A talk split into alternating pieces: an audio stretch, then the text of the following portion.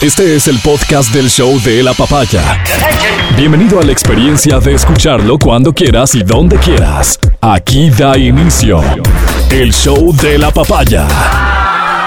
Da inicio el show de la papaya a través de Exa FM. Te saludamos muy atentamente en este día en el que debería comenzar a fluir el acuerdo eh, entre el gobierno nacional y la asamblea, las fuerzas políticas que controlan la asamblea debería comenzar a fluir porque ayer casi que a la medianoche ha, llegado el primer proyecto económico urgente que tiene que ver con reformas tributarias eh, para que el, el gobierno pueda llevar a cabo sus planes. La asamblea tiene tendría que darle paso entonces a este proyecto de ley. Debería fluir de manera ágil y rápida, además de la mano de las urgencias que tiene el país, debería darse en función de los discursos que escuchamos, de, cómo cambiaron los discursos desde el lado, por ejemplo, del correísmo, de considerar al hoy presidente de la República en campaña como prácticamente un exportador de drogas, fue una de las acusaciones que se hizo durante la campaña, este, es decir, un narcotraficante que se usaban este, sus cajas para, para, para, para llevar mercancía a Europa, hasta el día de hoy hablar de que el país necesita, evidentemente, de la unidad, de las fuerzas políticas y que los acuerdos son imprescindibles. Entonces, si, si lo segundo es lo que se va a, poner en marcha, hoy debería comenzar a notarse que así funciona. El, el, presidente ha enviado una reforma que además incluye algunos aspectos que muchos de estos mismos asambleístas negaron anteriormente. Eh, por lo tanto, la oportunidad también es para nosotros los ciudadanos de darnos cuenta, de percatarnos que algunas decisiones, algunas entre comillas decisiones que se toman en la Asamblea, no tienen que ver precisamente con el interés del país de la mayoría, sino con agendas políticas. Deberían apoyarlas hoy porque están de acuerdo con esas reformas, deberían apoyarlas hoy porque ahora sí valen, antes no valían, deberían apoyarlas hoy porque tienen un acuerdo de gobernabilidad con el presidente de la República. Insisto, eh, todas estas cosas tan propias de la política, simplemente lo que deberían arrojar es la evidencia de que ese acuerdo va en dos vías, de que ese acuerdo está dado en los términos que nos han dicho, que es básicamente un acuerdo de gobernabilidad, permitir que el país intente al menos salir de esta crisis en, las que, en la que está en la que está metido. Así que la Asamblea tiene la pelotita en su cancha, pero claro, la Asamblea tiene también su propia agenda. Esa agenda incluye un juicio a la fiscal general que ha sido ya planteado por una joven asambleísta del correísmo, dispuesta evidentemente a todo, incluso a plantear un juicio político, según ya algunos analistas que sí conocen la norma han dicho, sin ningún sustento y evidentemente, sobre todo sin ningún respaldo ciudadano, más allá de que ellos acostumbren a tomarse el nombre de la gente. Y además, la Asamblea ha llamado a sesión para continuar supuestamente el juicio político al hoy expresidente de la República, pese a que eh, eso no existe en ninguna norma. Es decir, no, pues no se puede llevar a cabo un juicio político a un expresidente. Pues han convocado a sesión. Así que ¿Qué irá a hacer la Asamblea entre aquellas responsabilidades que públicamente ha asumido reconociendo un pacto de gobernabilidad y su agenda? La agenda es así del odio, es así de la venganza, esa la agenda de la impunidad. Ya veremos, estaremos muy atentos. De inicio el show de la papaya. Buenos días. Al aire. Verónica Rosero. Amelina Espinosa. Matías Dávila. Angie Parra. Y Álvaro Rosero. Matías Dávila, ¿cómo estás? Muy buenos días. Amigo querido, ¿cómo estás? Buenos días. Bien, bien, muchas gracias. Angie, ¿cómo estás? Muy buenos días. Muy bien, yo radiante. ¿no? Radiante. Otra vez Me con el que- color de la capital. Es que. Eh, la ciudad está radiante, en efecto, sí, en- al menos en lo que tiene que ver con clima y ciudadanos, radiante Sí. siempre la capital. Ojalá que es que integralmente el clima pronto. colita, ¿no? Sí, el sí, sí, clima sí, colita sí. para ponerse uno ahí, que la faldita, que no sé qué, ya no tanto abrigo. Así que gracias, Quito, por este. Gracias, sol, clima, ¿no? Muy Gracias, bien. clima. Oye, eh, la verdad es que me planteé esto como, como indispensable para que mm, constituya un aporte a, mm, a la gente que no estuvo tan consciente de los hechos, que recién se interesa, o a propósito de que va a ser la noticia del siglo en la ciudad de Quito. Lo decíamos ayer, se va a inaugurar el metro de Quito. Finalmente, y después de tanto tiempo. ¿Qué me planteé entonces? Me planteé la necesidad de hacer lo que hoy se llama en el mundo digital un story time del metro de Quito. ¿Ah? mira. Eh, decíamos ayer, sin su presencia, hoy con su presencia, que el Metro de Quito tiene un actor fundamental desde la autoridad y fue es Mauricio Rodas, a quien saludo atentamente y agradezco por su presencia hoy aquí con nosotros. Mauricio, qué gusto recibirte. ¿Qué tal Álvaro? Muy buenos días. Bienvenido. Muchísimas gracias por la invitación. Qué gusto verlos. Eh, Gracias, de verdad, eh, me encanta estar en este espacio y sobre todo para contar la historia, como tú bien dices, del Metro de Quito. Oye, Mauricio, desde que saliste de, de la alcaldía de Quito no te había visto en una entrevista. Así es, la verdad es que he estado dedicado a actividades privadas. Les cuento un poquito porque mucha Sí, gente sí, me pregunta Por favor. por dónde ando. Exacto. Eh, la verdad es que me he dedicado a muchas actividades a nivel internacional, si bien siempre he vivido en Quito y seguiré viviendo en Quito, pero por ejemplo estoy dedicado a la academia. Eh, este ya es mi quinto año como catedrático, como profesor en la Universidad de Pensilvania en los Estados Unidos, Wow. en donde dicto una clase sobre los mecanismos de financiamiento para desarrollar proyectos de combate al cambio climático en ciudades. Qué interesante. Y la verdad es que estoy dedicado a eso, a temas relacionados con el combate al cambio climático en ciudades a nivel mundial. Por lo tanto, eh, producto de mi actividad académica en la Universidad de Pensilvania, paso más o menos una semana al mes allá. El resto dicto clases virtuales.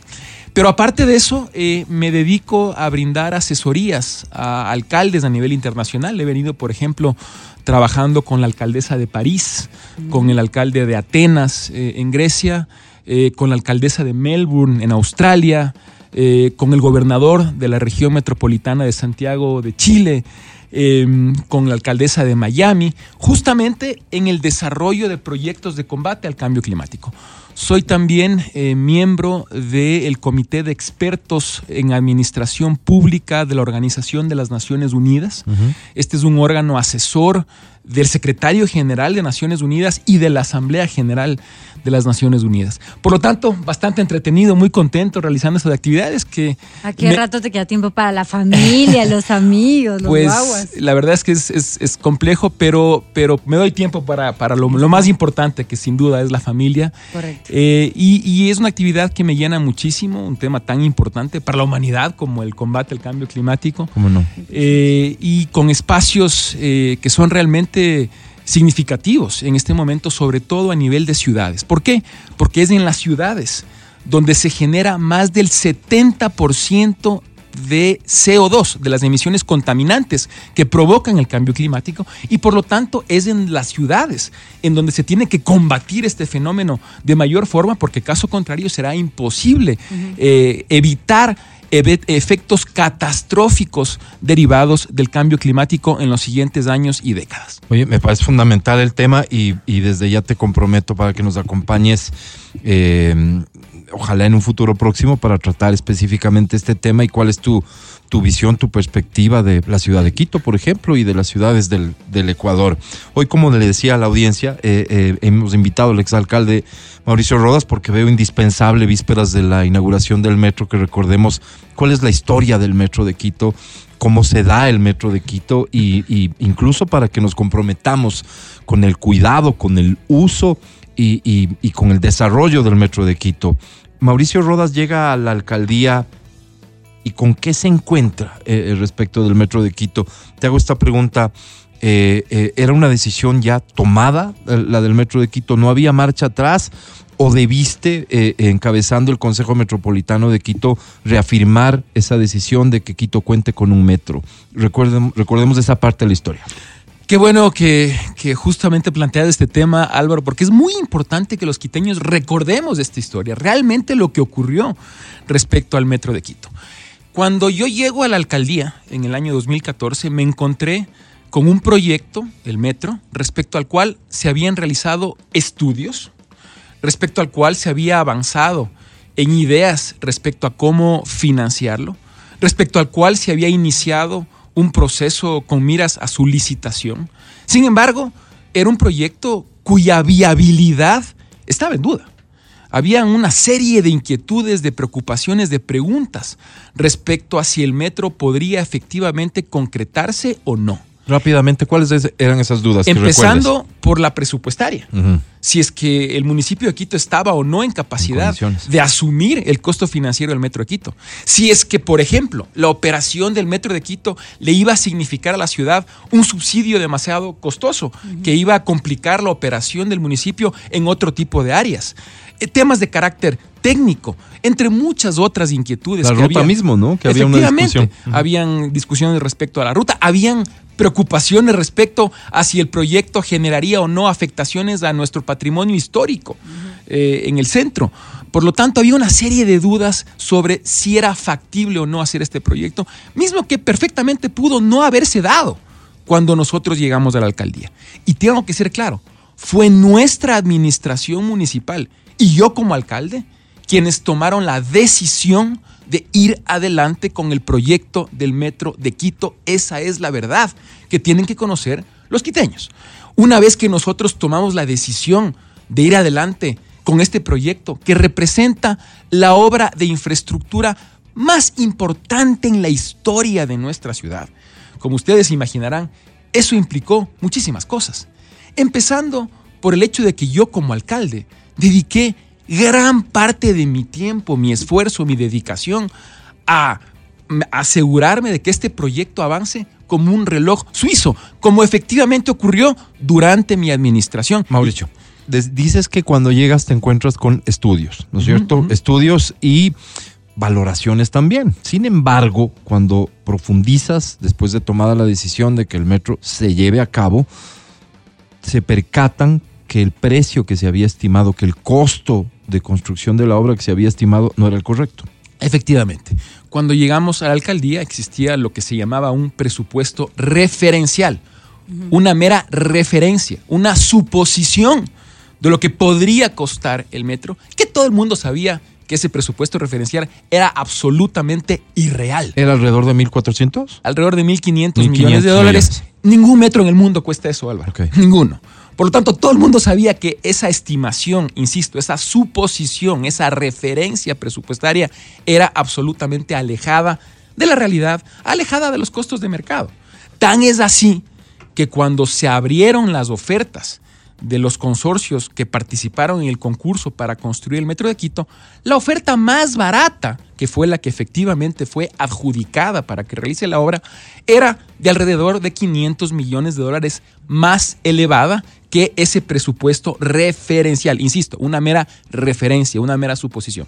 Pero No es que el costo de la obra se incrementó de, cuando tú de llegaste. de ninguna manera. Lo que existía antes, insisto, era una suposición, una referencia de cuánto podría costar el proyecto, que insisto, todos los entendidos sabían que era absolutamente irreal, como en efecto se demostró cuando al abrirse las ofertas, la más económica, que fue la adjudicada, era de alrededor de 500 millones de dólares más elevada que esa mera referencia que existía. Pero quiero ser claro en un punto, y es que el costo por el cual se firmó el contrato del Metro de Quito convierte al Metro de Quito de largo en el más económico de América Latina.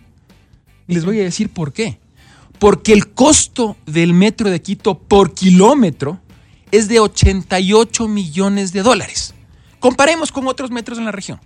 Tenemos metros como el de Panamá, como el de Santiago de Chile, Medellín. como el de Medellín. El de Medellín se construyó hace mucho. Estoy hablando de metros que Más se han nuevos. construido recientemente para Ok. comparar peras con peras.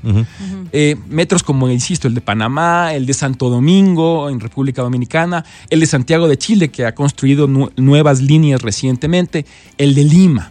Todos estos metros tienen un costo por kilómetro de 112 millones de dólares, 120, hasta 137 millones de dólares por kilómetro. El nuestro cuesta 88 millones de dólares por Oye, kilómetro. Mauricio. Por lo tanto, eso lo convierte, insisto, de largo en el metro más económico de América Latina, y yo diría probablemente de los más económicos en el mundo, si comparamos con otras regiones, pero asimismo con altísimos niveles de calidad técnica, como lo señalaron prestigiosas organizaciones internacionales, y sobre esto Álvaro quisiera comentar más Por adelante. supuesto, por supuesto. Oye. Mauricio, contémosle un poco a la gente cómo se da este proceso. O sea, cómo se saca un, un presupuesto referencial y después cómo se ajusta uno real, porque me parece un poco, un poco descabellado que una cosa pueda subir 500 millones de dólares. Es Es que no subió. A ver, o sea, no subió, exacto. No subió. Pero yo digo, a ver, nunca hubo, es que, Matías, te, te comento algo.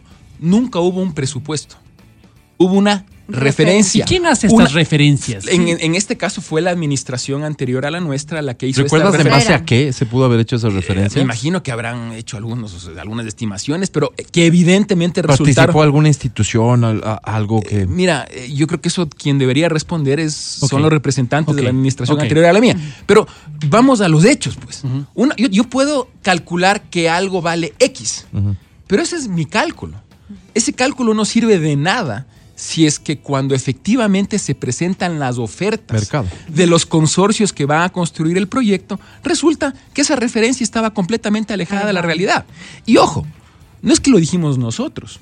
Cuando se adjudicó el proyecto a ese consorcio que presentó la oferta económica más barata, fueron los cuatro bancos multilaterales, el Banco Mundial, el Banco Interamericano de Desarrollo, la Corporación Andina de Fomento y el Banco Europeo de Inversiones, que son los multilaterales que financiaron el proyecto. Estos cuatro multilaterales dijeron, ¿sabe qué?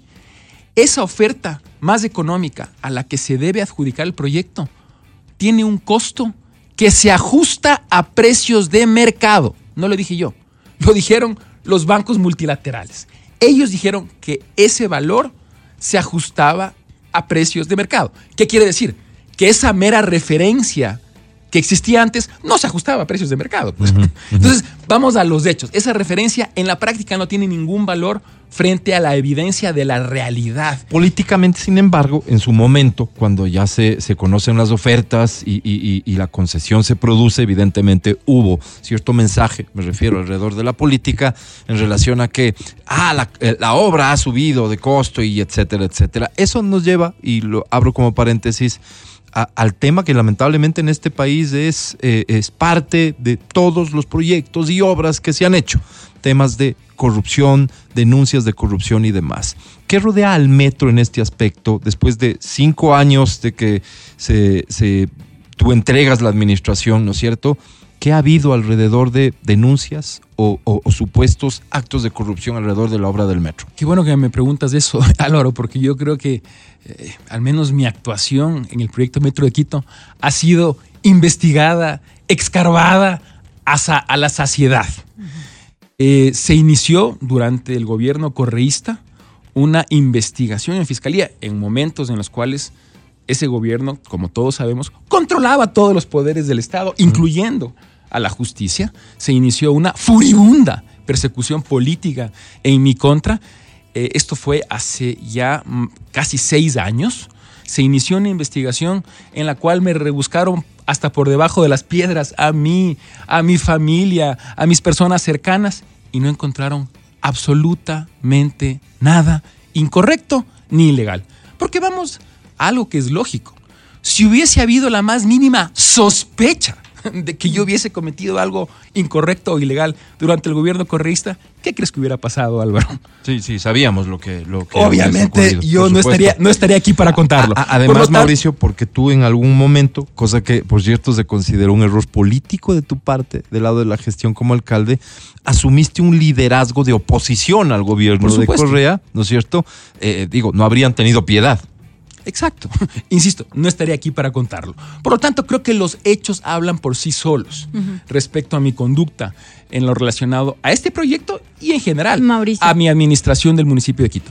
Pero yo quiero, si me permiten, continuar contando la Por historia. favor, sí, sí, a eso vamos. O sea, a eso yo, vamos. yo iba a preguntar, hasta cuando tú terminas tu periodo como alcalde, ¿qué porcentaje tú crees que ya estaba entregada la obra? Porque es que vamos ya un periodo más que vino y estamos ahora con el alcalde Pavel y, y recién ahorita se va a inaugurar. Entonces, les mencionaba, fue nuestra administración la que toma la decisión de ir adelante con el proyecto del Metro de Quito y por lo tanto la construcción del metro arranca el 7 de enero de 2016.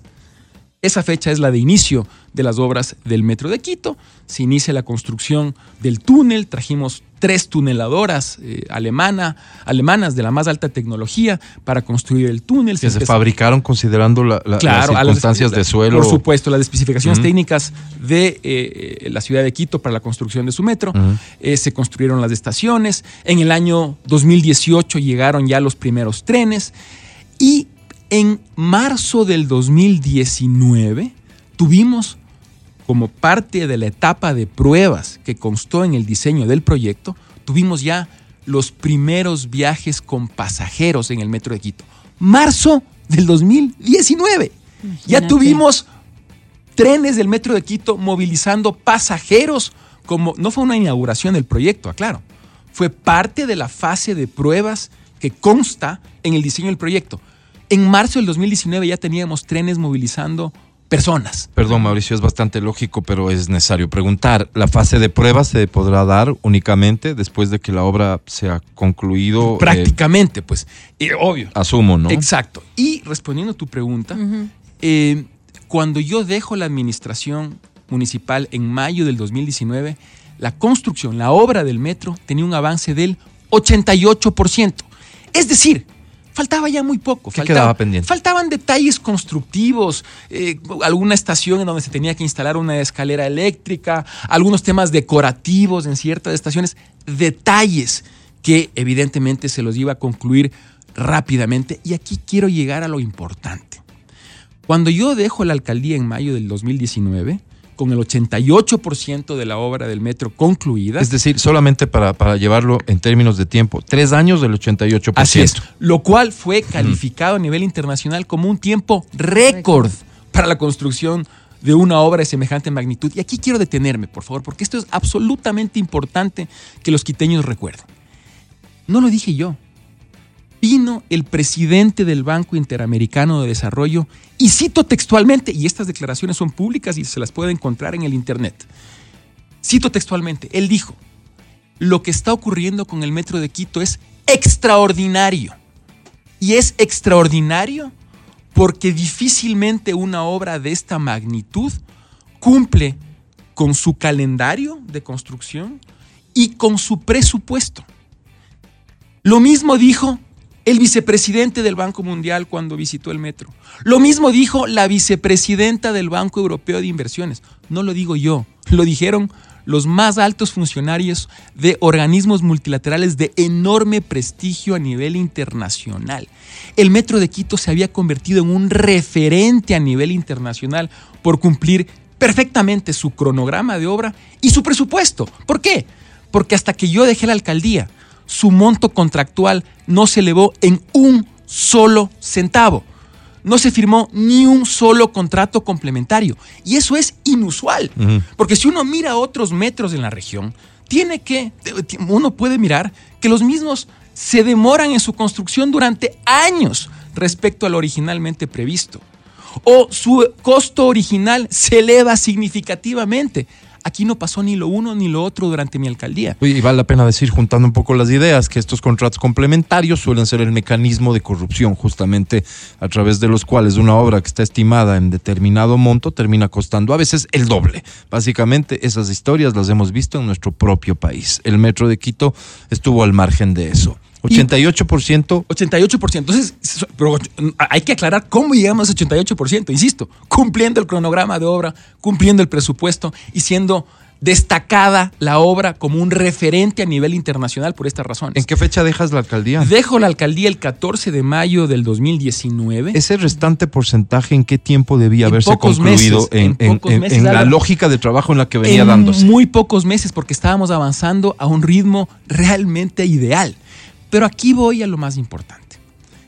Yo entrego el metro con el 88% de avance y sobre todo lo entrego con una hoja de ruta diseñada para su operación.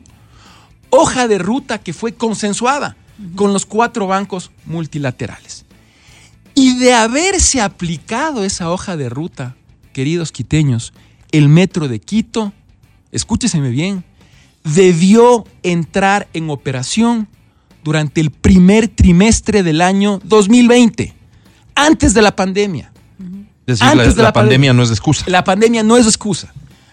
Y esto, insisto, consta en documentos, es público y notorio.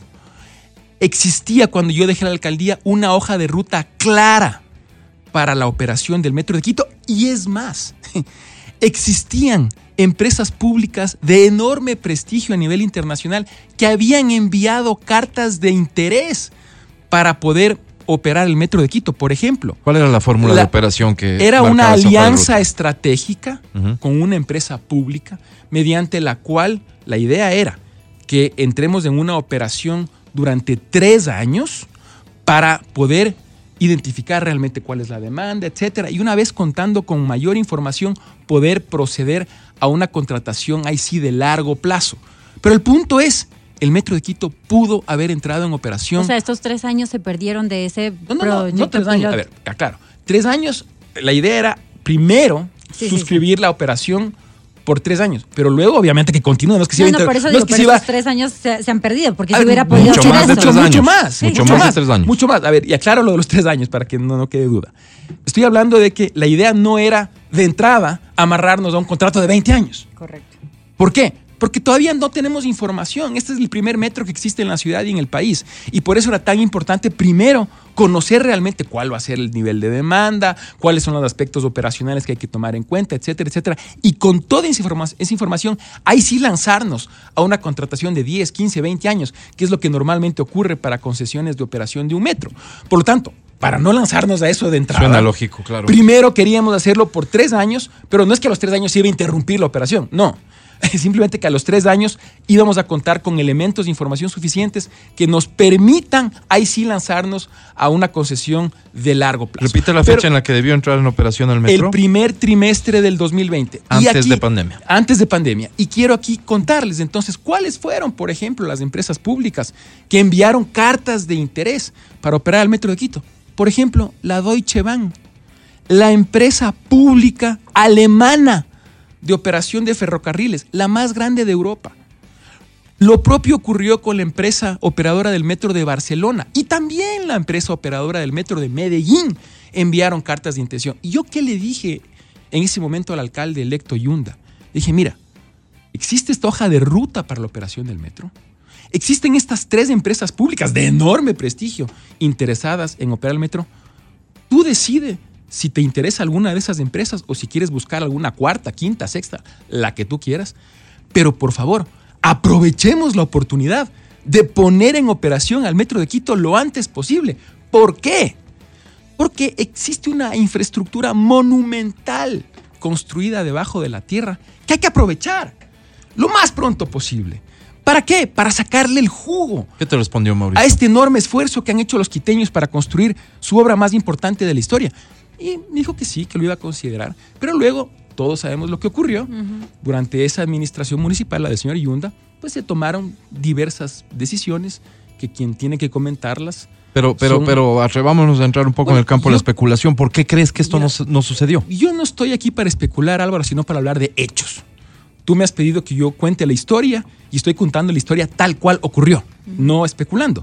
Y en ese sentido lo que puedo decir, porque es público y notorio, es que hubo una serie de decisiones durante la administración del señor Yunda que generaron lo que generó. Y es que el metro no entra en operación, pudiendo haber entrado en operación, insisto, en el primer trimestre del año 2020. Por ejemplo, el hecho que en algún momento en esa administración se pensó que la empresa pública municipal Metro de Quito podía operar el metro. Yo, por supuesto, respeto profundamente el nivel de profesionalismo de los técnicos quiteños y ecuatorianos. Pero señores, nosotros jamás hemos tenido un metro ni en la ciudad ni en el país. No tenemos ninguna experiencia en el tema. Y es algo sobre lo cual hay que tener experiencia, porque es un tema profundamente técnico. Y hay que hacerlo con quienes saben hacerlo. Oye, Mauricio, ¿mejoró la cosa con el alcalde Guarderas? A ver, entonces, con- seguir, siguiendo con la historia. Y yo debo decir esto Estoy porque... con canguillo acá, o sea, déjame me- decirte y todo el mundo creo que perfecto. ¿Eres consciente de lo que acabas de decir? Sin alusiones personales. ¿Eres consciente de lo que Sí, acabas de decir? sí, Yo está creo que no eres consciente. Súper interesante. ¿Sabes cuál es el sobrenombre que, que- de Mauricio? Ah, sí. El bueno, que- no el que usaron con Mauricio. No lo No, utilicé yo, con yo- ese yo- yo me imaginé que sí sabías. oye. Estoy seguro No que no. La conozco, Y más bien iba- que no. Me iba a encanta cómo lo asumes, Mauricio. Iba a Me felicitar, iba a felicitar tu, tu fino sentido del humor. No, no, no, no. No, lo recordó. Pero bueno, Sigue, Mauricio. entonces, eh, yo quiero decir algo. A mí me duele profundamente que el Metro de Quito no haya operado en todos estos años, pudiendo haberlo hecho. Porque yo lo que me pongo a pensar es, señores, hubo tanto esfuerzo. Nuestra administración municipal realmente le dedicó tanta dedicación, tanto esfuerzo, tanto, tanta ilusión, tanto entusiasmo, tanto cuidado en que ese proyecto avance perfectamente como avanzó. Insisto, no según yo, según los funcionarios de estas prestigiosas instituciones internacionales que lo destacaban como un ejemplo a nivel internacional por cumplir el cronograma, por cumplir el presupuesto. Avanzaba como un reloj suizo. Y tanto esfuerzo para que luego tarde cuatro años y medio en operar. Y les digo esto por qué. Porque lo común es que este tipo de proyectos se demoren por su construcción.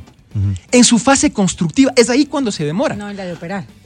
El rato que ya están listos, listos, operan inmediatamente. Es elemental, pues Entonces- es el interés entonces, de la, Créame, de la yo, que, yo que trabajo a nivel internacional, la gente no entiende y me dice, oye, a ver, ¿cómo puede ser posible que ya la obra ahí está lista y se demoren cuatro años y medio en operar? Eso es algo que no se entiende.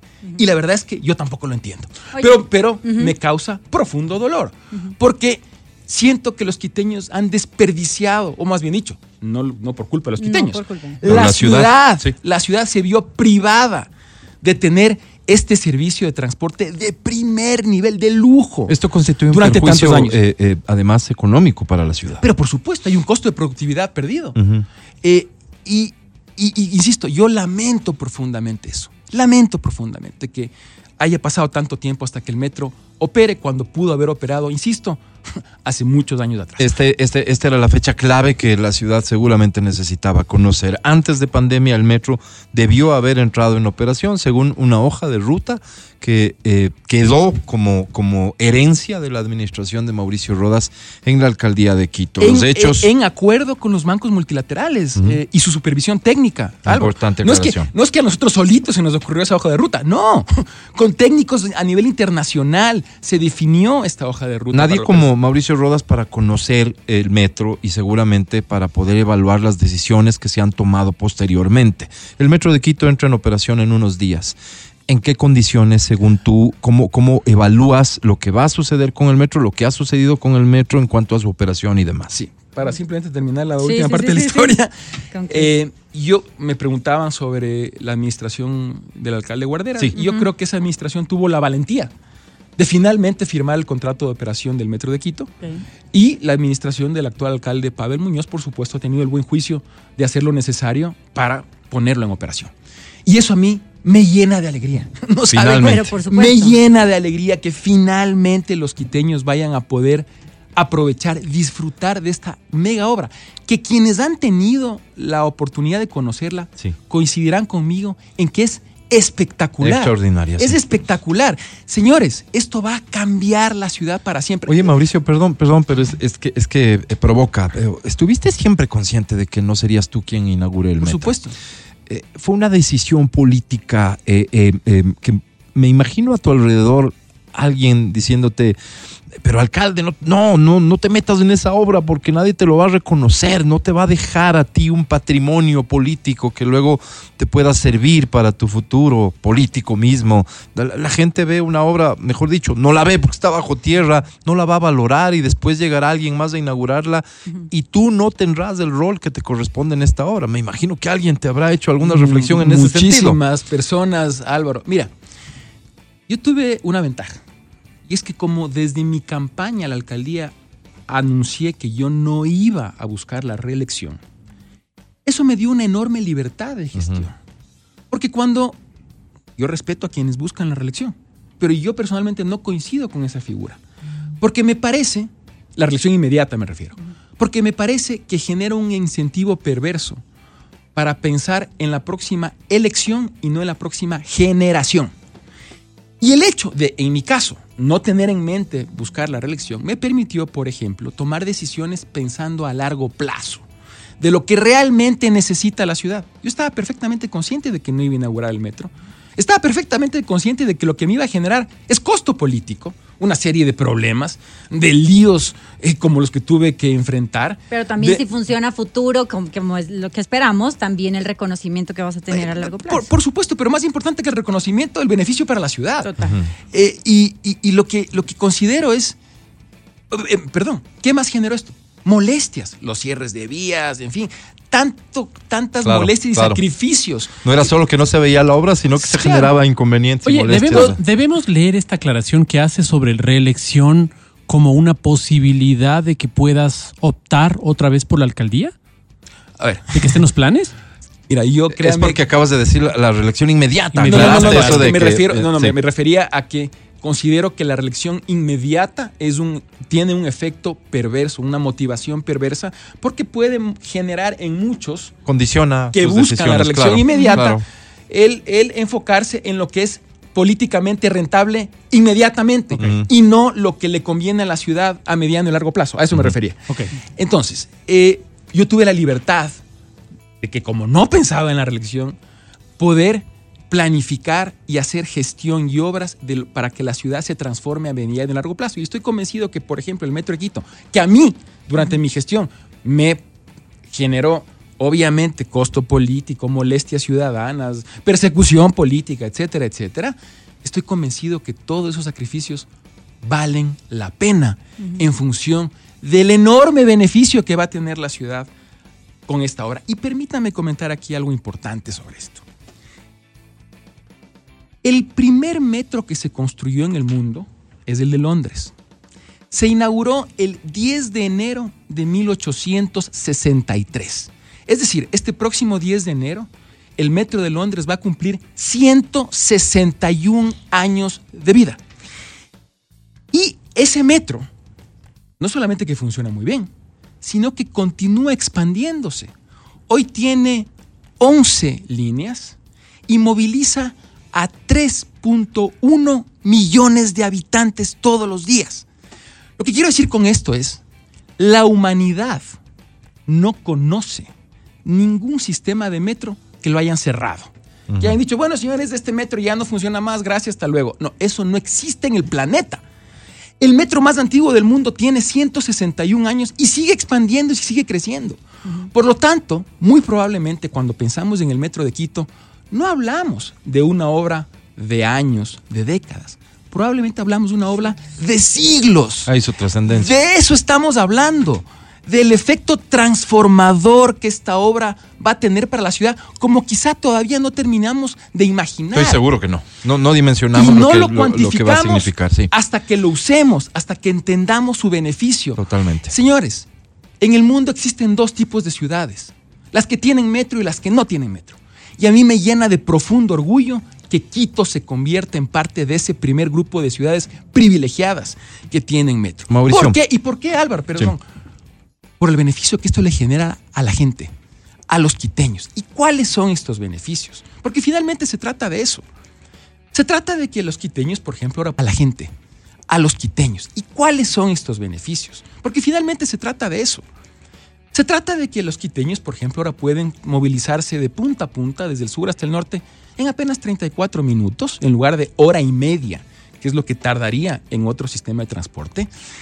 Y lo van a hacer ahora de forma cómoda, de forma segura, Decente. en uno de los metros más modernos del mundo, como es el de Quito, de altísimo nivel de calidad. Eso también va a contribuir a generar movimiento económico para la ciudad, porque alrededor de las estaciones se va a generar nuevos polos de desarrollo comercial, de generación de Oye, la empleo. recuperación del centro histórico. La Lo recupera- que qué va a significar para el centro histórico. Qué bueno que me mencionas del centro histórico, Álvaro. Porque parte de los retos que tuvimos que enfrentar es cómo asegurarnos de que la construcción del metro no afecte en lo más mínimo ese patrimonio que todos los quiteños llevamos en el corazón, que es el centro histórico. Y lo hicimos Y hay unas leyendas urbanas de que, de, de que se encontró una riqueza histórica ahí abajo y que ahora está en las casas de no sabemos quién, ¿no? Mira, yo entre, entre en serio y en broma decía, bueno, ojalá que encontremos el tesoro de Atahualpa, porque eso nos va a permitir financiar la segunda Imagínate. línea del metro de Quito, ¿no? Pero bueno, no, no se encontró nada de, de valor y las cosas que se encontraron se las exhibirá en una muestra museográfica. Pero eh, quiero comentarte el tema patrimonial, porque fue parte fundamental de la construcción del metro. Tanta obsesión teníamos en que se precautele Claro, claro. el patrimonio Enorme histórico de la ciudad, que nos dedicamos profundamente a utilizar la más alta tecnología existente a nivel mundial para que así sea. Y por ejemplo, cuando construimos la estación de la Plaza San Francisco, numeramos y retiramos con un número cada una de las 179.250 piedras de la Plaza de San Francisco. Las embodegamos con los debidos cuidados para luego proceder a la construcción de la estación, Dios mío. que es monumental, Así es. y luego colocar cada una de estas 179.250 piedras Hicieron En algún en su, pacto con el exact- diablo, en Mauricio. su exacto lugar original y todavía duermo tranquilo sin encontrarme con el diablo.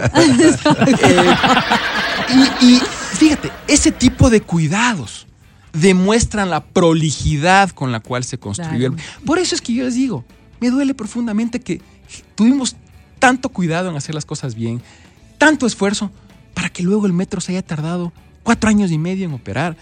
Es algo que evidentemente nos duele. Pero lo importante, señores, es la inmensa alegría que todos los quiteños tenemos hoy, porque el metro en pocos Eres, días eres va a optimista, operar. Mauricio. Te preguntaba yo hace un rato, eh, una evaluación tuya respecto a las decisiones que se han tomado y de la forma en que entra a operar el metro hoy. ¿Tú crees que eh, cabe ser optimistas? ¿Crees que se han Yo- tomado decisiones yo creo que acertadas? cabe ser. Yo soy profundamente optimista y lo soy en general en Es tu todos los, todos los aspectos de mi vida y más aún eh, consciente y convencido como estoy de los efectos profundamente positivos que va a generar el metro para los quiteños. Yo creo que el consorcio operador tiene los elementos técnicos eh, y prestigio y experiencia suficientes como para realizar una operación adecuada. Todos esperamos que sea así. Eso, por supuesto, está a cargo de la actual administración municipal que tiene que supervisar que efectivamente así ocurra. Pero yo estoy plenamente convencido de los enormes beneficios que el metro va a traer a los quiteños. Insisto, será un antes y un después para la ciudad, sobre todo por el beneficio para los quiteños, para la gente. Eso es lo más importante. Y algo que no hemos comentado es, porque hemos hablado del beneficio obviamente en temas de transporte público, el movilizarse de, de Labrador a Quitumbe en 34 Extremo, minutos, la comodidad, la seguridad. Pero otra cosa fundamental, y es que el metro de Quito va a despertar el orgullo de quiteñidad por contar con esta obra monumental que nos pertenece a todos, que ha sido fruto del esfuerzo, del tesón, del sacrificio de los quiteños. Hemos sacado a relucir lo más hermoso que caracteriza al pueblo quiteño, que es justamente su capacidad de mirar a futuro, su emprendimiento, su pujanza. Eso es lo que permitió construir el metro de Quito y eso es lo que lo hará un elemento transformador para nuestra ciudad a futuro. Y hablando de futuro, fíjense ustedes, otra cosa que no hemos señalado, que es parte de la historia también, es que cuando nosotros dejamos la alcaldía y en virtud de lo exitoso que era este proyecto, empezamos ya a pensar en una extensión del metro de Quito. Y planteamos la idea de que el metro de Quito se extienda hasta la Ofelia. Y realizamos estudios que están ahí disponibles sobre esta posible ampliación, que fíjate, y esto también es importante que los quiteños conozcan, ¿por qué todos los metros del mundo continúan permanentemente en expansión? No se detienen. Uno va a cualquier metro del mundo y verá que o recientemente inauguró una nueva línea o Así un es, par de es. estaciones o está próximo a hacerlo. ¿Por qué? Porque tiene lógica económica. ¿A qué me refiero? Una vez que ya se ha construido esta gran infraestructura, que ya tenemos el conocimiento, la experiencia de cómo hacerlo, el continuar avanzando resulta mucho más económico. Ya tenemos la maquinaria aquí, ya tenemos las herramientas, insisto, la capacidad técnica instalada. Por lo tanto, Las avanza- tuneladoras son hay nuestras. una tuneladora que Una. está aquí. Eh, y en ese sentido, como todos los metros del mundo lo hacen, nosotros también pensamos, bueno, ¿y por qué no continuamos? Por eso se llama la línea 1 la línea metro. 1. Y pensamos en una extensión de la línea 1 desde el Labrador hasta la Ofelia, lo cual, en ese momento, producto de los estudios que se realizaron, tendría un costo, según se señaló, de alrededor de 365 millones de dólares, es decir, más o menos un 20% del costo total de la obra del Metro de Quito, pero generaría una inyección de demanda de pasajeros del 30%. O sea, esto tiene todo el sentido económico del mundo. Invirtiendo el 20% de lo que nos costó el metro, vamos a aumentar en un 30% la demanda, en aproximadamente 150 mil pasajeros Imagínate. más al día, si es que extendemos el metro a la Ofelia. Y en ese momento, hablo de al final de mi gestión, incluso los bancos multilaterales se ofrecieron a Ya- ya financiar. estaban interesados. ¿Por qué? Porque decían, este proyecto es exitoso, queremos continuarlo. Y nosotros planteamos en ese momento al gobierno nacional eh, la posibilidad de financiar esta extensión del metro de Quito, que insisto, tenía y tiene toda la lógica económica ¿Tú crees, que, del mundo. ¿Tú crees que eso haya cambiado? ¿Que el interés haya Yo desaparecido? espero que ese interés se mantenga, que el metro se extienda hasta la Ofelia. ¿Y por qué hasta la Ofelia? Porque la Ofelia es un polo de transporte público, recordemos. Claro.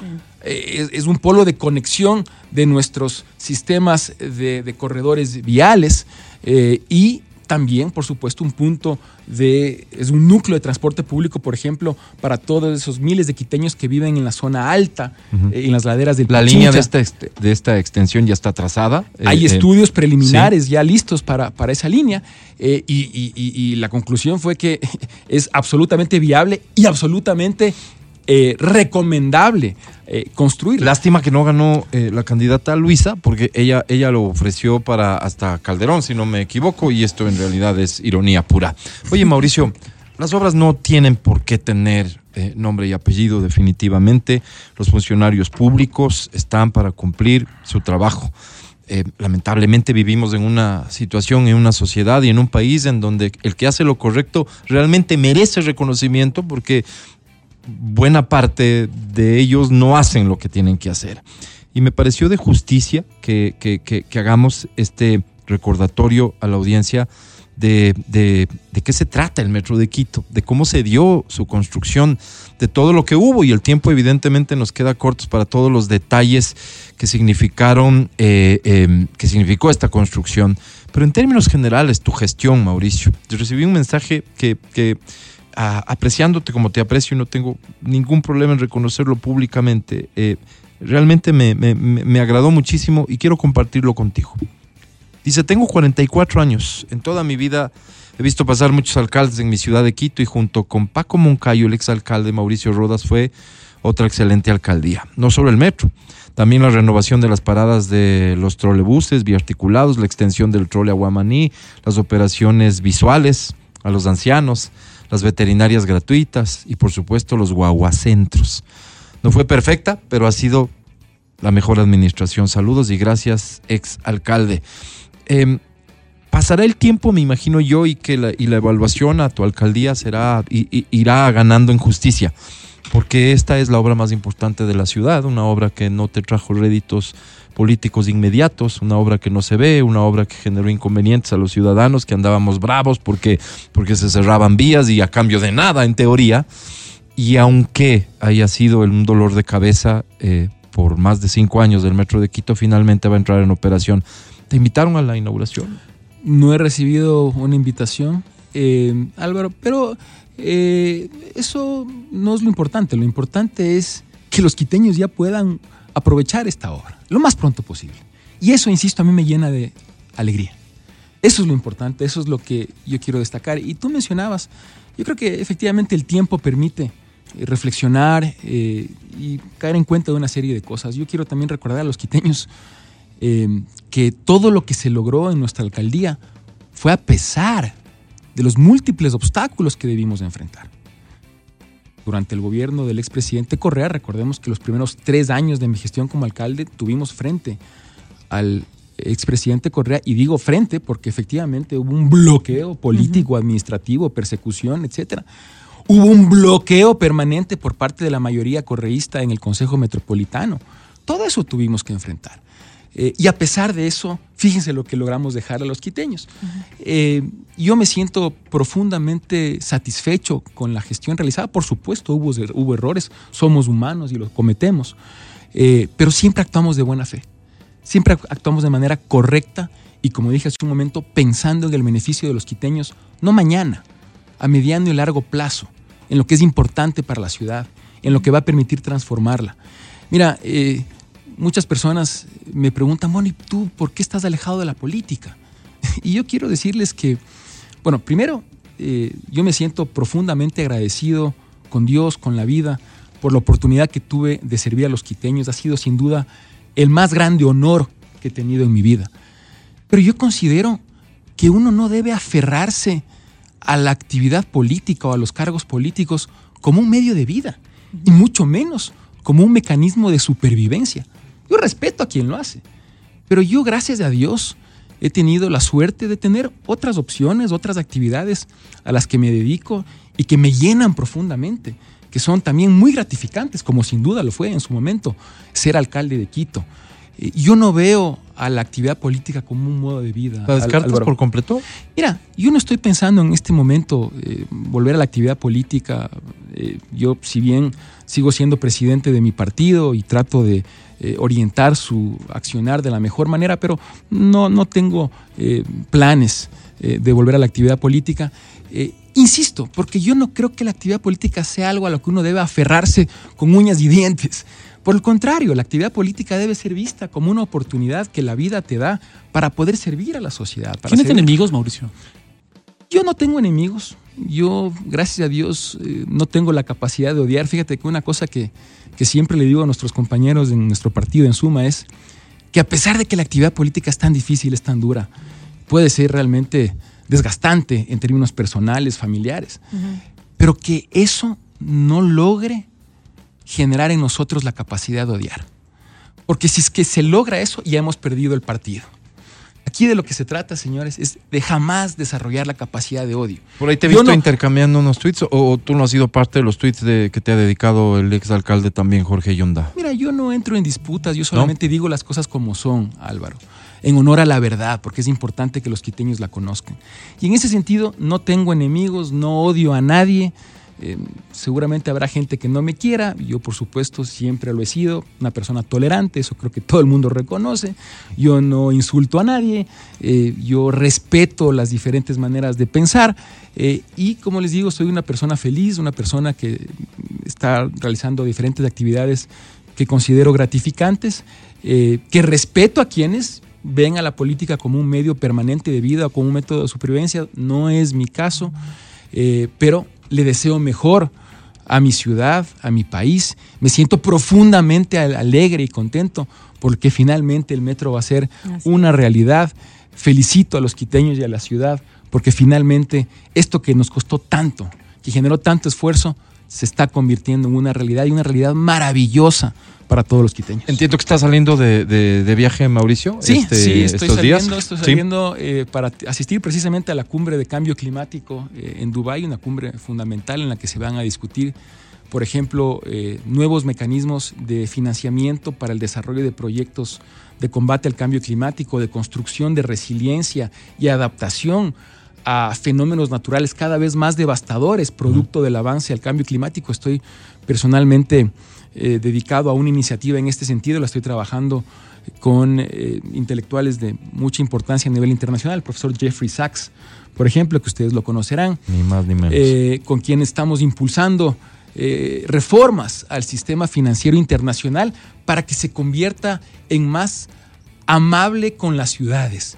que ahora los sujetos de financiamiento no sean solamente los gobiernos nacionales, sino también los gobiernos locales, que es donde las papas queman, donde se resuelven los problemas del día a día de la gente y requieren más acceso a Sobre financiamiento todo para estas agendas de sostenibilidad. Así es, estamos, por ejemplo, impulsando una idea soñadora, pero cada vez más factible, como es la creación de un banco de desarrollo verde para ciudades. Una especie de banco mundial, pero para ciudades, para apoyar a las ciudades al combate al cambio climático. Este es el tipo de proyectos eh, del cual soy parte eh, en la actualidad, eh, Álvaro, y por supuesto, eh, siempre pendiente de la realidad de mi ciudad. ¿A tu regreso vas a, vas a subir al metro?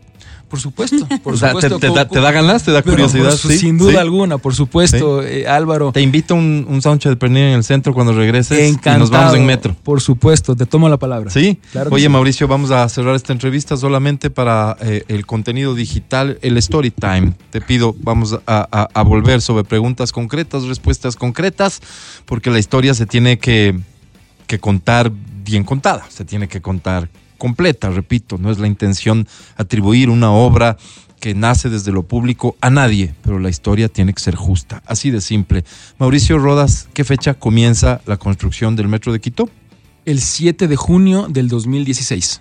Cuando dejas la administración del municipio de Quito, ¿qué porcentaje de la obra quedó construida? El 88% de la obra estaba concluida. ¿En qué fecha o en qué tiempo debió haber entrado en operación el metro a ese ritmo? De acuerdo a la hoja de ruta que nosotros construimos junto con los bancos multilaterales, se estimaba, y así debió haber ocurrido, que el metro entre en operación hasta el primer trimestre del año 2020, es decir, antes de la pandemia. Gracias al ex alcalde Mauricio Roth que nos ha acompañado el día de hoy. Buen viaje y nos reencontramos para el sándwich de pernil, Mauricio. Por supuesto, muchísimas gracias, Gracias, a ustedes. Mauricio. Ah, me hacían una última pregunta aquí. ¿Qué, qué has hecho para bajar tanto de peso? Bueno, estoy dedicado eh, al atletismo. Eh, ahora me he dedicado a correr maratones. Eh, he corrido ya la maratón de Chicago, la maratón de Berlín el año pasado y ahora me estoy entrenando para la maratón de Londres. Éxitos. Así que eh, también es otra actividad que, que me llena profundamente y que pues sin duda es muy gratificante. Gracias, Mauricio, por acompañarnos. 10-5, nos vamos a ir a un corte. ¿Te pasaron una nota? ¿Algo que decir? ¿Sí? ¿Algo que decir antes de que te vayas, Mauricio? Nada más, sí, sí, sí, que está claro lo que mencionamos ya, que la construcción del metro empezó en enero del 2016, el Sí. 7 de enero de 2016. 7 de enero de 2016. Gracias, Mauricio, por la compañía. Ya regresamos. Muchas gracias. Suscríbete. Este es el podcast del show de la papaya. Oye, me encontré dando la vuelta a TikTok. ¿Viste lo, lo enviciante que es TikTok, no? Y sigues y sigues y sigues y sigues y sigues y sigues y sigues. Este, me encontré con un usuario que comparte contenido sobre seguridad. Ok. Con el riesgo de que sea candidato a ministro de defensa, voy a compartir contigo este, este, este en particular que me parece bien importante porque tiene que ver con algo que se desprende de un estudio. Un estudio que ha comparado situaciones y determina cuál es la actitud tuya cuando estás por la calle que podría ser llamativa para los delincuentes. ¿Cuál es la actitud tuya que te convierte Empresa fácil. en candidato para los delincuentes? Por lo tanto, ¿cuál es la actitud tuya que podría, evidentemente, evitar que seas Esa. objetivo de los delincuentes, cómo uno debería andar por la calle. Me pareció relevante este, este contenido, así que lo comparto con muchísimo gusto. Va a ser mejor que lo veas, si lo puedes ver en www.exafm.net diagonal video. De lo contrario, presta atención porque el audio solo sí te va a servir para tomar buenas decisiones a partir de hoy cuando salgas a la calle. Escucha. ¿Quieres que te enseñe un truco para que los delincuentes no te elijan como víctima? Te lo cuento. Este estudio fue muy novedoso porque no se basaba la elección en edad, sexo o raza, sino en el lenguaje corporal. Un estudio hecho por Betty Grayson y Morris Stein mostró varias imágenes de peatones de Nueva York a diferentes criminales. Tenían que elegir a quién iban a atracar. Este estudio fue muy novedoso porque no se basaba la elección en edad, sexo o raza, sino en el lenguaje corporal. Todos estos criminales eligieron exactamente a las mismas personas. Y es que tenían un patrón en comportamiento no verbal en común todas ellas. Elegían personas que andaban más lento, más dubitativas, con menos energía y con una corporalidad menos expansiva. Y en lo que este estudio coincide con otros muchos es que los delincuentes eligen a personas que no prestan atención a su entorno. Por eso, eleva la barbilla, saca pecho, da pasos amplios y mira quién está alrededor de ti. Puede ser que te salve de más de un susto. Eleva la barbilla, saca pecho y da pasos Ay, largos. Eso se me hace a mí como una persona que va segura de sí mismo, cancherón por la calle, ¿no es cierto? Como ese video cuando le pones el, el audio este también en TikTok que dice, el marihuanero es canchero, el marihuanero no sé cómo y camina así sabroso. y- Creo que a eso se refiere. Eh, hay un término que utiliza que, que, que, que- de, de qué se trata eso de, de qué? De, de- ¿Puedes repetir, Feli? Que Porque camines con la barbilla elevada. no, no, no, no. pecho. Utiliza un término, ¿no? utiliza un término. ¿Puedes repetir, Feli, porfa? Porque Claro. me, me llamó la atención y dije tú como coach que eres fitness debes saber de, de qué se trata esto. A ver. Dale, Feli, de vuelta el video. Escuche, por favor. Preste atención, por favor. Perdón, es que no. ¿Dónde está el play aquí? El de la flechita. Espera.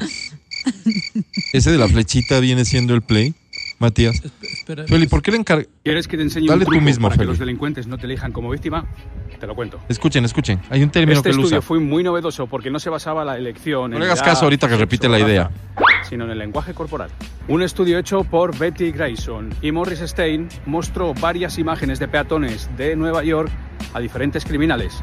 Tenían que elegir a quién iban a atracar. Este estudio fue muy novedoso porque no se basaba la elección en edad, sexo o raza, sino en el lenguaje corporal. Ajá. Todos estos criminales eligieron exactamente a las mismas personas. Mismas. Y es que tenían un patrón en comportamiento no verbal en común todas ellas. Elegían personas que andaban más lento, más dubitativas, con menos energía y con una corporalidad menos expansiva. Y en lo Menos que este expansiva, ya, gracias. Corporalidad expansiva. ¿Qué significa corporalidad expansiva? Bueno, a ver, Matías, tú lo quieres decir? Corporalidad expansiva. ¿Qué quiere que- decir? El tema de que vaya er- erguido, ¿no? Como que una persona que ocupa hasta más espacio, valga la redundancia. Ok, ok. En la calle y que no así como tan tímido, tan encorvado, tan chiquito, sino como Ex- sí, expandes, ¿no? Pan- Como los que entrenamos, ¿no? Que a veces Sí, va. parece que esos tucos que no entran como en la puerta del gimnasio, ¿no? Que tienen que entrar como de lado. como Corporalidad expansiva. Así es. ¿Qué dice? ¿Qué es una postura expansiva? Se produce cuando hablamos, tenemos los pies separados a la altura de los hombros Claro, eso te iba a decir Claro. yo. Por eso, expandido. y los brazos se encuentran ligeramente abiertos, enseñando las palmas. Por eso. Mm, De esta forma se da una postura de honestidad y de no ocultar nada, Mira. con la que ganas confianza entre el público. Esto se refiere Aquí le a cuando estás al frente siendo un expositor Ah, de algo, por ejemplo. Aquí le decimos cargando sandía, ¿no? Porque vas No, no se refiere, no se refiere a eso, andar así como recién salido del gimnasio de tu segunda Yo subí ayer un de rutina. eso. Ajá, sí es cierto. Es que típico, vas al gimnasio, la segunda clase, en la primera no lo haces. No, la primera Ya, digamos, tienes, tienes, te duele en serio. La segunda sales, Ya, claro. te comienzas a ver en el espejo en serio y te mentalizas a, wow, ya se nota. Claro, ya sé ¿Qué que- se va a notar, Sí se campeón? la segunda, no, déjate de vaina. Álvaro, se A la nota. tercera ya se nota. No, no, pasarán unas cuantas para No. que se note algo, pero a la segunda no se nota nada. Pero a eso se refiere, que tengas, que camines con confianza en ti mismo, tal vez eso se entienda bien, ¿no es cierto? Y que camines denotando que estás atento a lo que ocurre a tu alrededor. 100%. Entonces, por eso es que esto, este consejo se suma a aquellos de no solo porque no saques el celular para que no te roben, sino porque el celular te distrae. Lo mismo podemos decir de un libro. Tal vez los libros no se roban porque creerán que tiene poco valor. Pero si es que estás concentrado en algo en vez de ver el entorno, eres un candidato a ser víctima de un asalto. 100%. Es obvio, ¿no? 100%. Es obvio. Si caminas mirando hacia abajo, y este es un tema más de actitud, Sí. o de estar triste, o pensativo, Acongojado. congojado, quién sabe, te traicionó tu... ah, Digamos, estás iniciando una relación. No, no Ok. pongamos Y ya te cuento. No, no, no, no. Pongamos otro ejemplo. ¿Mm? Se te perdió pasan, la. Estás iniciando y es a los tiempos que tienes una relación que, te entusiasma, que, que te ilusiona. Estos ejemplos. Es pero el bueno, perfil, vamos. es el perfil que vos dices, mira, qué casualidad, es lo que yo andaba buscando. Claro, te, te emocionas. pues, te obvio. emociona, Claro. ¿no es cierto? Y te enteras que, que- que Claro. todo ha sido una Sí, fantasía chula. y que has sido un experto en engañar. Qué horror. Podemos ponerle nombre al Te personaje. sales, eh, no sé, digo, además para que no crean que estoy hablando de otro, voy a ponerle hasta mi nombre, Gonzalo. ¿Ya? ¿Ok? Álvaro González, ya, muy bien. Gonzalo nomás. Y, y entonces sales vos justo de que, de- del detective que te enseña, un detective que te ha pagado un compañero, porque te aprecia, te quiere. El detective te enseña las fotos que dan cuenta de la infidelidad. Claro, ¿qué pasa? Sales acongojada. Claro, duro, Ah, es pues, triste. Álvaro, duro. Y vos que sales de entacada, cualquier cosa, imagínate, más vulnerable aún, Álvaro. Entonces, vaya, a eso se refiere, me pareció un consejo súper válido en realidad. Se aplica cuando vas caminando por la calle, se aplica cuando vas en tu auto y te distraes y bajas la ventana, se aplica en cualquier circunstancia, porque ya ves, ya ves que no hay lugar seguro. No hay lugar seguro, es mejor que nuestra actitud contribuya con no ser al menos fáciles presas de estos delincuentes que se han multiplicado peor que cucarachas, ¿no? Lamentablemente. En todas partes. A la hora que quieras. El podcast del show de la papaya. Llama, llama a cabina. Llama, oh, llama a cabina. Llama a cabina. Desde ya te doy la bienvenida porque quisiera que seas parte del eh, segmento concurso más importante de la radio y televisión latinoamericana, así reconocido por la revista Rolling Stone. Atención, los premios que tengo para el día de hoy. Presta mucha atención porque estamos a nada del show de este extraordinario cantautor español, el señor Pablo Alborán. Ya está en Guayaquil, ¿ah? Ya llegó al Ya Ecuador. llegó al Ecuador. Eh, tenemos boletos para que vayas a su show en Quito, así que Sí. aprovecha un concierto de Pablo Alborán en vísperas de las fiestas de Quito. Creo que nos viene bien a todos, sobre todo si andas en plan de conquista. Quién sabe, llevas a la persona con la que quisieras pasar el resto del año. Quién sabe el próximo. Quién sabe el resto de la vida. Tengo boletos. Caso que decidas pasar el resto de la vida para el concierto de Maná, porque ese será el próximo año, porque se están agotando. Y como se están agotando, yo de ti me lo aseguro. Hoy tenemos la obligación expresada así a través de un acuerdo ministerial de entregar al menos un boleto, así que no pierdas la oportunidad. Discúlpame, tenemos, Álvaro, sí, pero dígame. por no haber entregado los dos anteriores ya no hay Vero y ya no hay Amelina. Efectivamente, Así las es, consecuencias se van notando. Se van notando. Atención, por favor, tengo paraguas Exa FM y fundas para la basura de tu auto de Exa FM también. Esto será tuyo aquí y ahora, porque da inicio en... Canta. Ah, ah, ah, ah. Canta, cholo, canta, suéltala, varón. Atención, me acaban de informar que tengo boletos para Peso Pluma. La estrella del momento. Peso Pluma, sí, Peso Pluma, la estrella del momento llega a concierto. Así que llévate tu boleto el día de hoy, damas y caballeros. Si quieres marcar a los teléfonos fijos 25 23 290 25 59 555. Si prefieres hacer una llamada vía WhatsApp al 099 2500 993. Esta te la dedico a ti. Dice así. como cuchillo en la mantequilla. Entraste a mi vida Fui muy de frente. cuando me moría A memoria, perdón. ¿Y el cuchillo? como la luna por la rendija. Así te metiste Matías. entre mis pupilas. Y así te fui Queriendo a diario, sin una ley, sin un horario.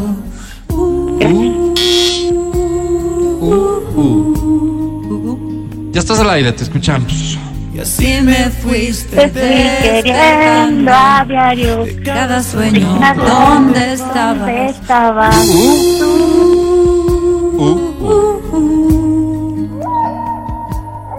¿Cómo dice? Nadie lo Nadie Y nadie lo planeó así. En el destino estaba que fueras para mí. Y nadie le apostaba a que yo fuera tan feliz. Pero Cupido se ha apiado de mí. Gracias, Tito. Gracias. Un aplauso fuerte, por favor. Bonito. ¿No? Oye, la verdad es que, o sea, mira, eh, voz, ritmo, Cadencia. intención, dominio escénico. Solo te faltaron esas cuatro cosas, del resto estuviste impecable. Felicitaciones. ¿Cómo te llamas? Fernanda Fernanda, tu apellido, Fer. García, Fernanda García, ¿cuántos años tienes? 34. Ay, 34 Álvaro, años. solita, Te escuchas Álvaro. mucho más joven, Fer. ¿Te habrán dicho eso antes? Claro, ¿Sí? Oye, Fernanda, casada, soltera, soltera. novio. Eh, no, ¿No? ¿Ganadito? ¿Hace cuánto tiempo tu última relación?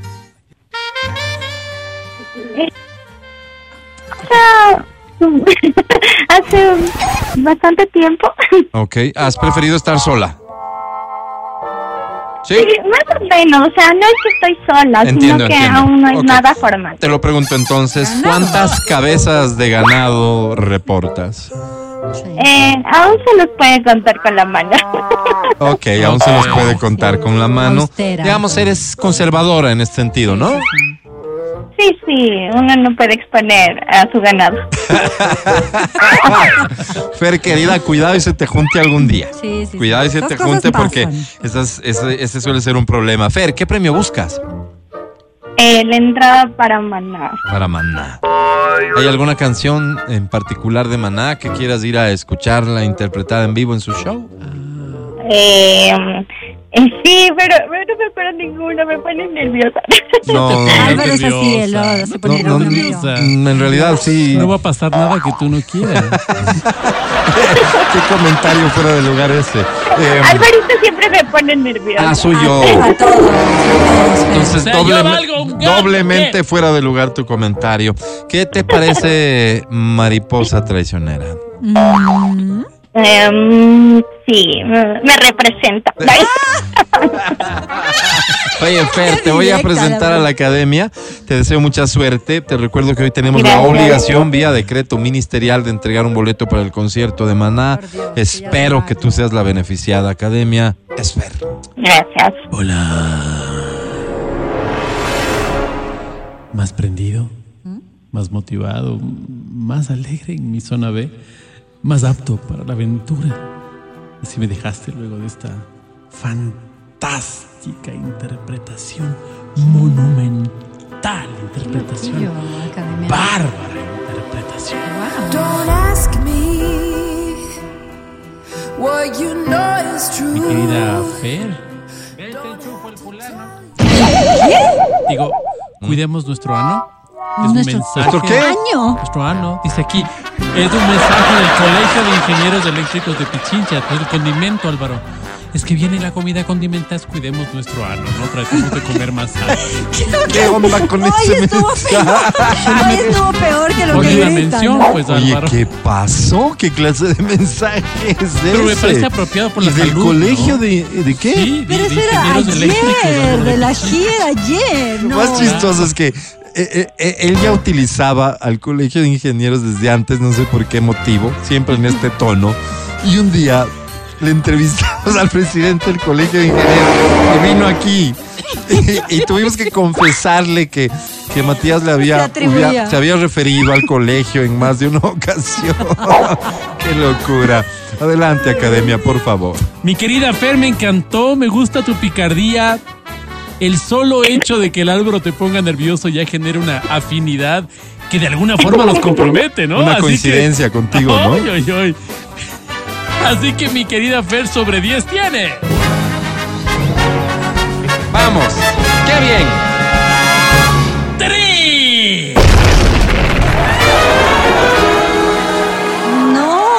Con O sea, Tri no ganas. Con seis o más ganas. Estamos para coqueteos. Una disculpa, Fer querida. Yo pensé que ganabas tú. Son las 11:11. Pide un deseo. Tal vez ese deseo es participar y ganar en este momento en el Cantacholo. Tengo una canción más. Ya está sonando, de hecho. Miguel Bosé. ¿Cuánto te extrañamos, Miguel Bosé, en los almuerzos en Palacio? Te amaré con la rabia de Es una linda canción, ¿no? Me enseñaste a hacer con un grito en carne viva. Te amaré, así se llama. Te amaré. Miguel Bosé. Te amaré. En secreto y en En silencio. silencio te amaré.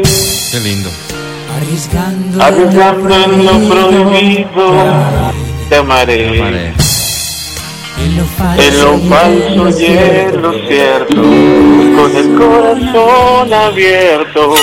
Por ser algo no perfecto. Te amaré. Te amaré. Te amaré. Como no está permitido. Te amaré. Te amaré. Como nunca te has sabido. La la la la la la. La la la la la la. Seguirás siempre muy dentro, te amaré. Dale. Dale un aplauso fuerte, por favor. Y toca la armónica, además, mira. No, increíble, increíble. Esta era una canción ideal para llevarse ¿Eres tú, un boleto para el concierto de Pablo Alborán. Vamos a ver eh, con quién estoy. Hola. Es el Norman, Álvaro. Hola chicos, mi nombre es Giovanni. Giovanni, bienvenido. Giovanni. Está Norman con nosotros, este Giovanni. Norman. Norman. Giovanni, ¿tu apellido? Monteros. Montero. ¿Monteros? Monteros. Mira. Sí. Monteros. Giovanni, ¿cuántos años tienes? Tengo 35. ¿Siempre eres enojado, Giovanni? ¿O a veces también eres.? No, no, no, chicos, es que estoy en el trabajo y me estoy extendiendo un ratito en Ok. la cafetería. Ah, ok. Por eso fue el grito de No, hace un no. momento. Una compañera pasó y ahorita estoy extendido. Está bien, no, no, quédate Ay, tranquilo y no vamos a hacer nosotros motivo de que tengas un problema No. ahí en la empresa. Nada más que para que pasemos con el resto de la participación. Esto ya significa que me entré. ¿Qué es eso? Norman. Dios mío, normal. Norman, ¿me esperas afuera un ratito? Gracias. O, o- o vete a Galápagos, no sé. Ok, te decía, para que seas parte del concurso y te ganes los premios, en este momento surge el requisito previo que grites, yo escucho el show de la papaya. Así. Qué estrés Ah, este Giovanni. Yo escucho el show de la papaya. Un poquito más alto que no te Eso, escucho eso es, ni yo. eso es grito, no, no se te escuchó. Vamos, un poquito más, Giovanni, vamos. Yo escucho el show de la Lo papaya. mismo del anterior, mi querido Giovanni. Metámosle un poquito más de punch. De punch. ¿Te parece? Vamos, Sí. vamos, Giovanni. Y escucho el show de la papaya. Yo creo que con eso alguien te escuchó ya por ahí. Oye, ¿qué premio estás buscando? Sí, justo, la entrada Pablo Alborán, chicos. Pablo Alborán. Te voy a presentar a, a la academia, mi, mi querido Yoba. Academia Yoba. Nada puede ser tan abierto como esta gana que tengo de ti, De pero prefiero cerrarla para empezar por una bonita amistad, aunque los dos sepamos dónde va a terminar. Yo. Really love a woman. To understand Qué romántico. que- her, gotta know her deep. Mi querido Giovanni. Digo, soy un tonto, Sí, eres. pero acepta por favor este resultado de una forma humilde, de una forma sensata. No siempre soy bueno para las malas noticias, Giovanni. No siempre soy bueno. Oye, Acepta últimamente no gana nadie. ¿Qué pasa? Mi querido Joa, sobre 10 tiene.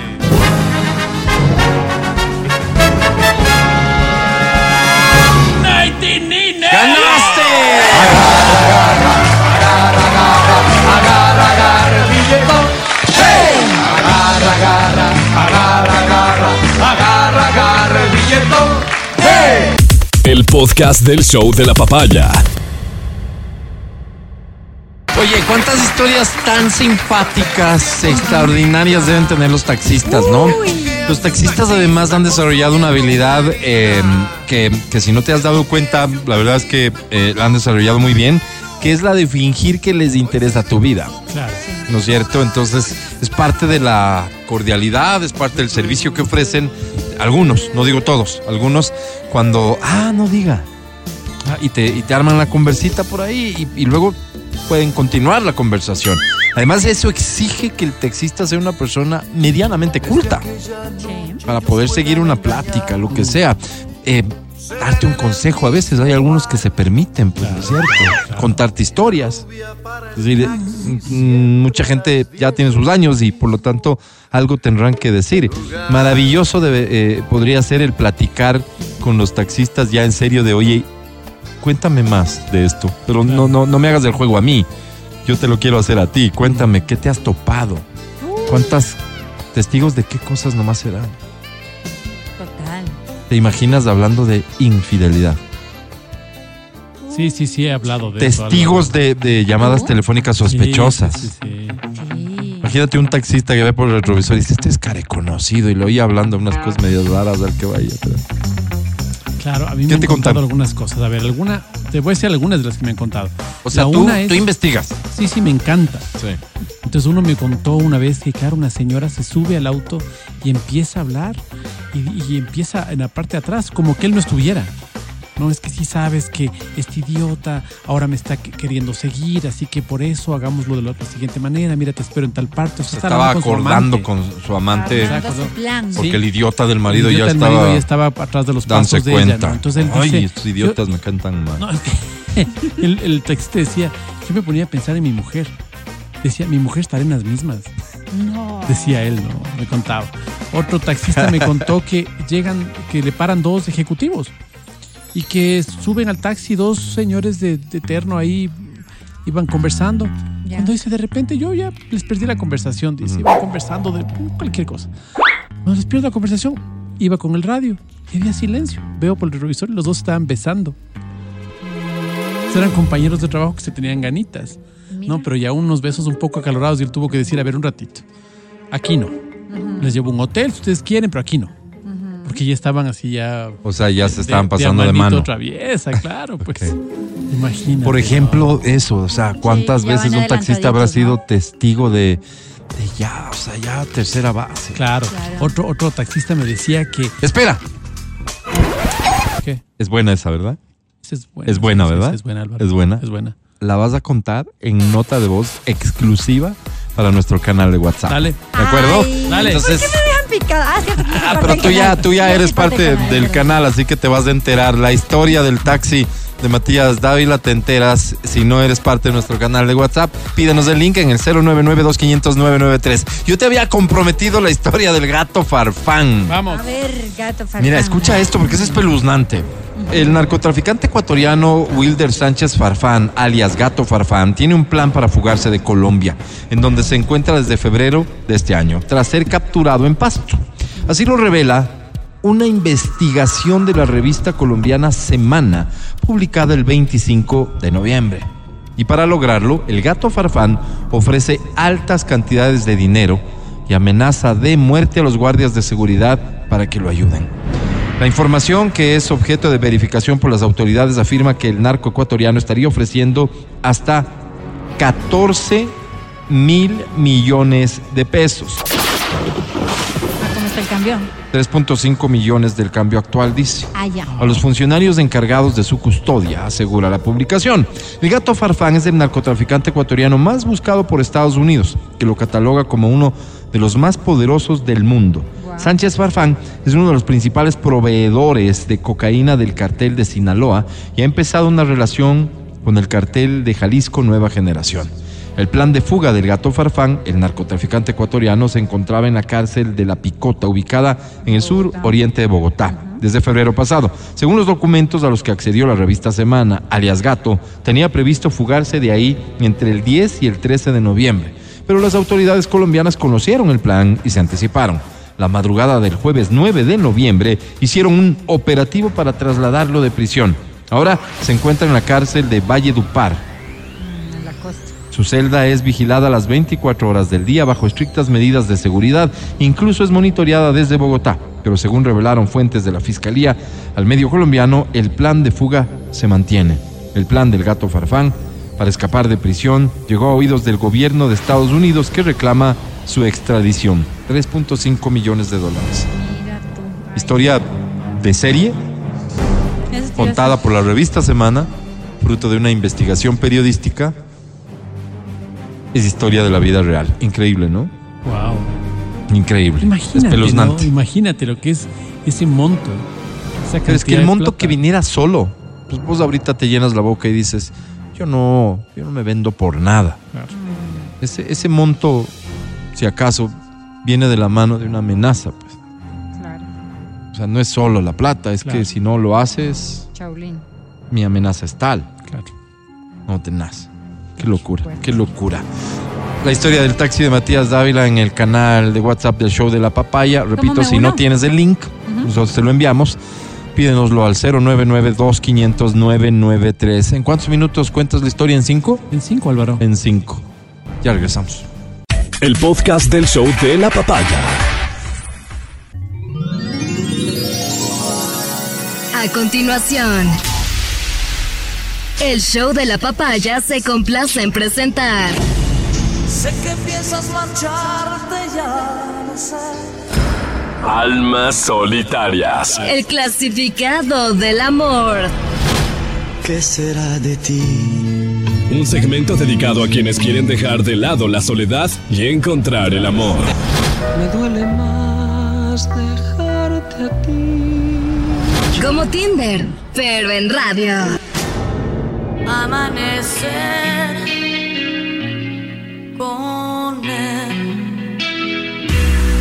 Almas solitarias. El clasificado del amor.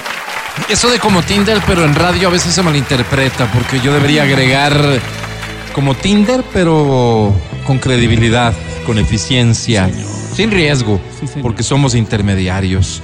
Tú nos dices qué clase de persona estás buscando para compartir tu vida y nosotros te ayudamos a encontrarla. De eso se trata nuestro rol, el que cumplimos a partir de este momento. En el segmento Almas Solitarias. El clasificado del amor. Casi todos sabemos querer,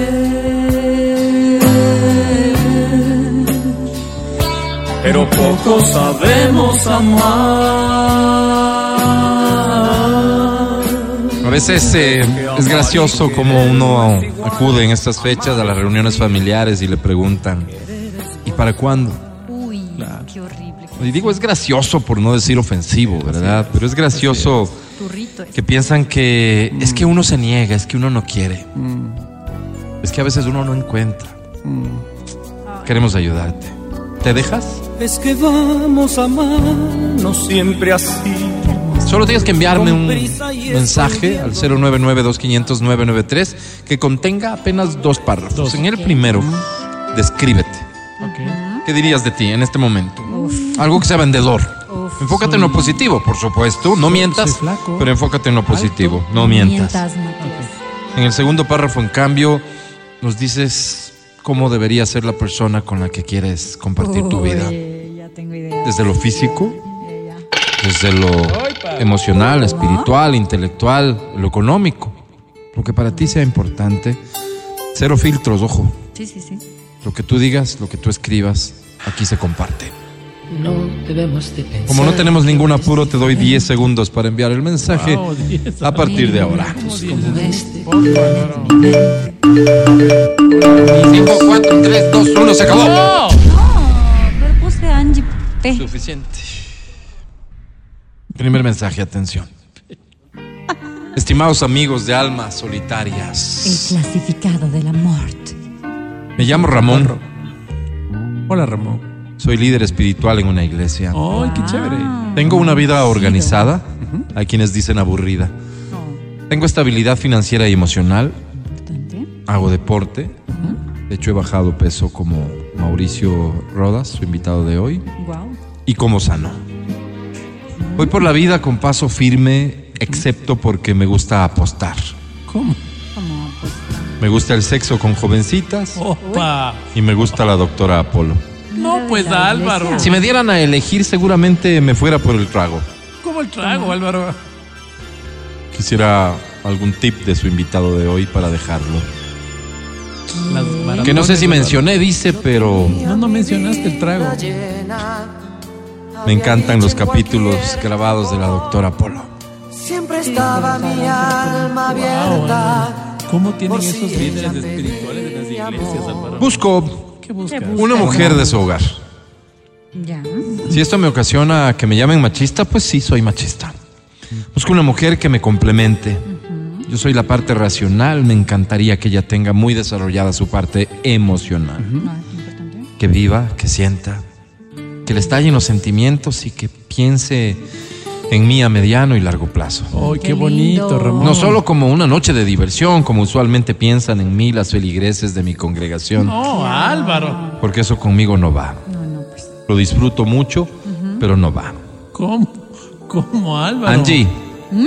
si estaba pensando escribir, por favor absténgase. Mil gracias. No, yo tengo lo mío. ¿Qué le pasa a este Ramón? No sabía de tristezas, ni de lágrimas, ni nada que me hicieran llorar. Siguiente mensaje dice panitas de No, almitas. almas solitarias. El clasificado del amor. Busco el amor a cada paso.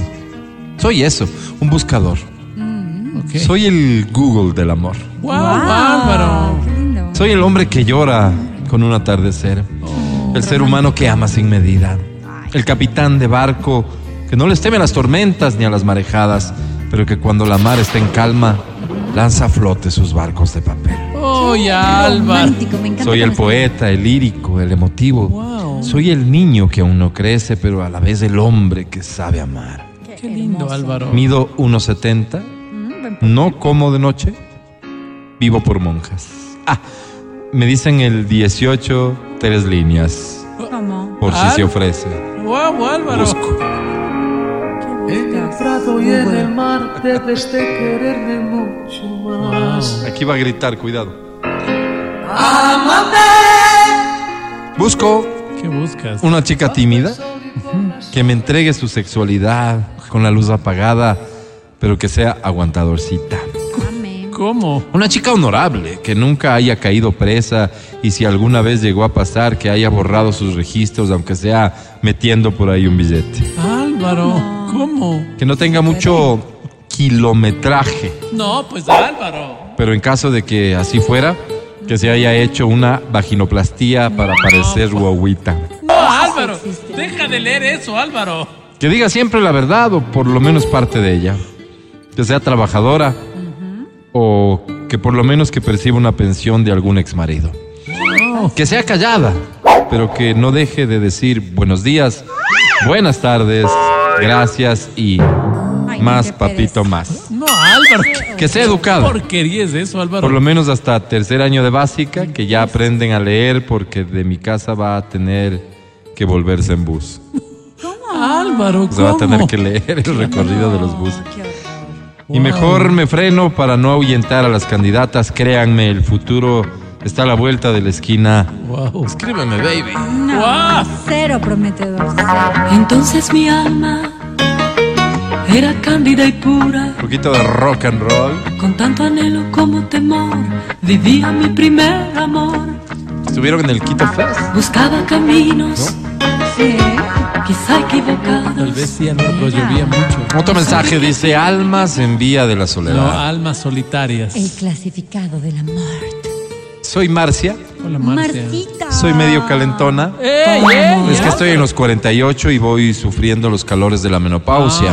Sí, es la edad, es la edad. Soy medio abiertona. ¡Ey, Álvaro, cómo! Pero es porque tuve una caída y me fracturé la cadera, de ahí que las piernas no se me cierran del todo. Ah, Qué pena, pobrecita. Ay, qué dolor.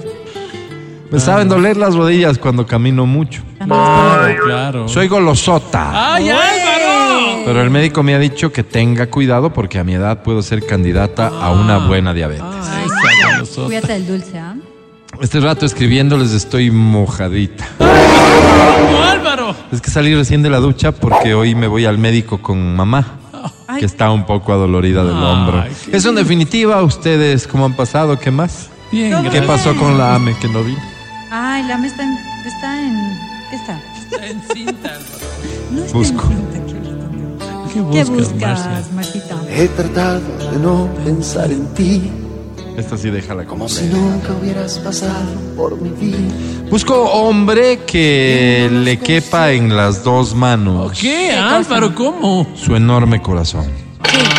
De corazón grande. Me gusta, Marcita. Tiene que ser entregado por completo y cariñoso y en eso sí no hay negociación. No, pues. claro. Que me la hunda sin miedo. Es decir, que sepa poner inyecciones, porque me pongo una a la semana y esos timoratos que ponen encimita nomás solo me hacen morir de las iras. Claro, pues Álvaro, claro.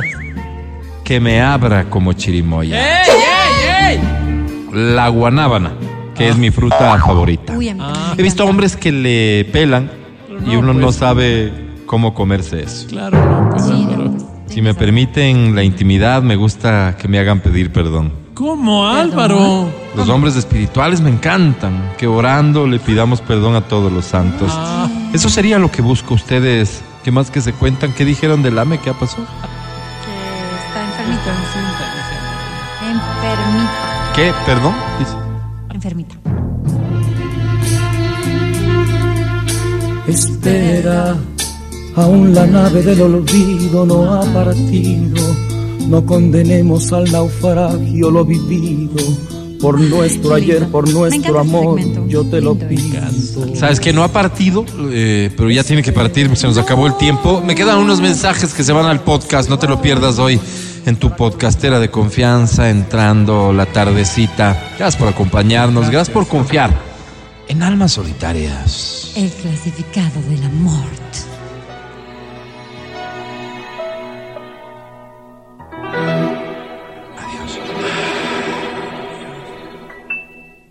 Al aire. Verónica Rosero, Amelina Espinosa. Matías Dávila Angie Parra. y Álvaro Rosero. Será hasta mañana en el show de la papaya. Gracias equipo, gracias Vale, gracias Pancho, gracias Majo, gracias a Feli en Democracia TV. Oye, si aún no te has unido al canal de WhatsApp del show de la papaya, también colocamos una historia con el link en nuestro Instagram que es exafmec. Ahí vas a encontrar la historia y el link para que te unas al canal que hemos compartido hoy. Una guapa fotografía de la guapa Angie. Hemos compartido la historia de taxi de Matías Dávila y así iremos compartiendo algún contenido que pudiera ser relevante para ti. Así que únete al canal del show de la papaya. Perdón. Exclusive, dicen ellos, ¿no? Así Los dicen. americanos. Sí, así Exclusive. dicen. Chao, exclusive. Matías Dávila, hasta mañana. Amigo querido, que pases bien. Muchas gracias a las personas que nos han escuchado también. Muchas gracias. Un abrazo fuerte. Nos vemos el día de mañana. Qué lindo. Querida Angie, hasta mañana, que estés bien. Hasta el día de mañana, gente linda. Oigan, chicos, creo Dígame. que estoy enamorada. ¿Sí? Ay, no mentira, es hambre, me confundí. Ya, ya me voy a almorzar. Chao. Confúndeme. No, fiesta enamorada. Así que, o sea, deja la carpeta, pero va a tener que esperar. Soy Álvaro Rosero, el más humilde de sus servidores. Será hasta el día de mañana. Chau, chau.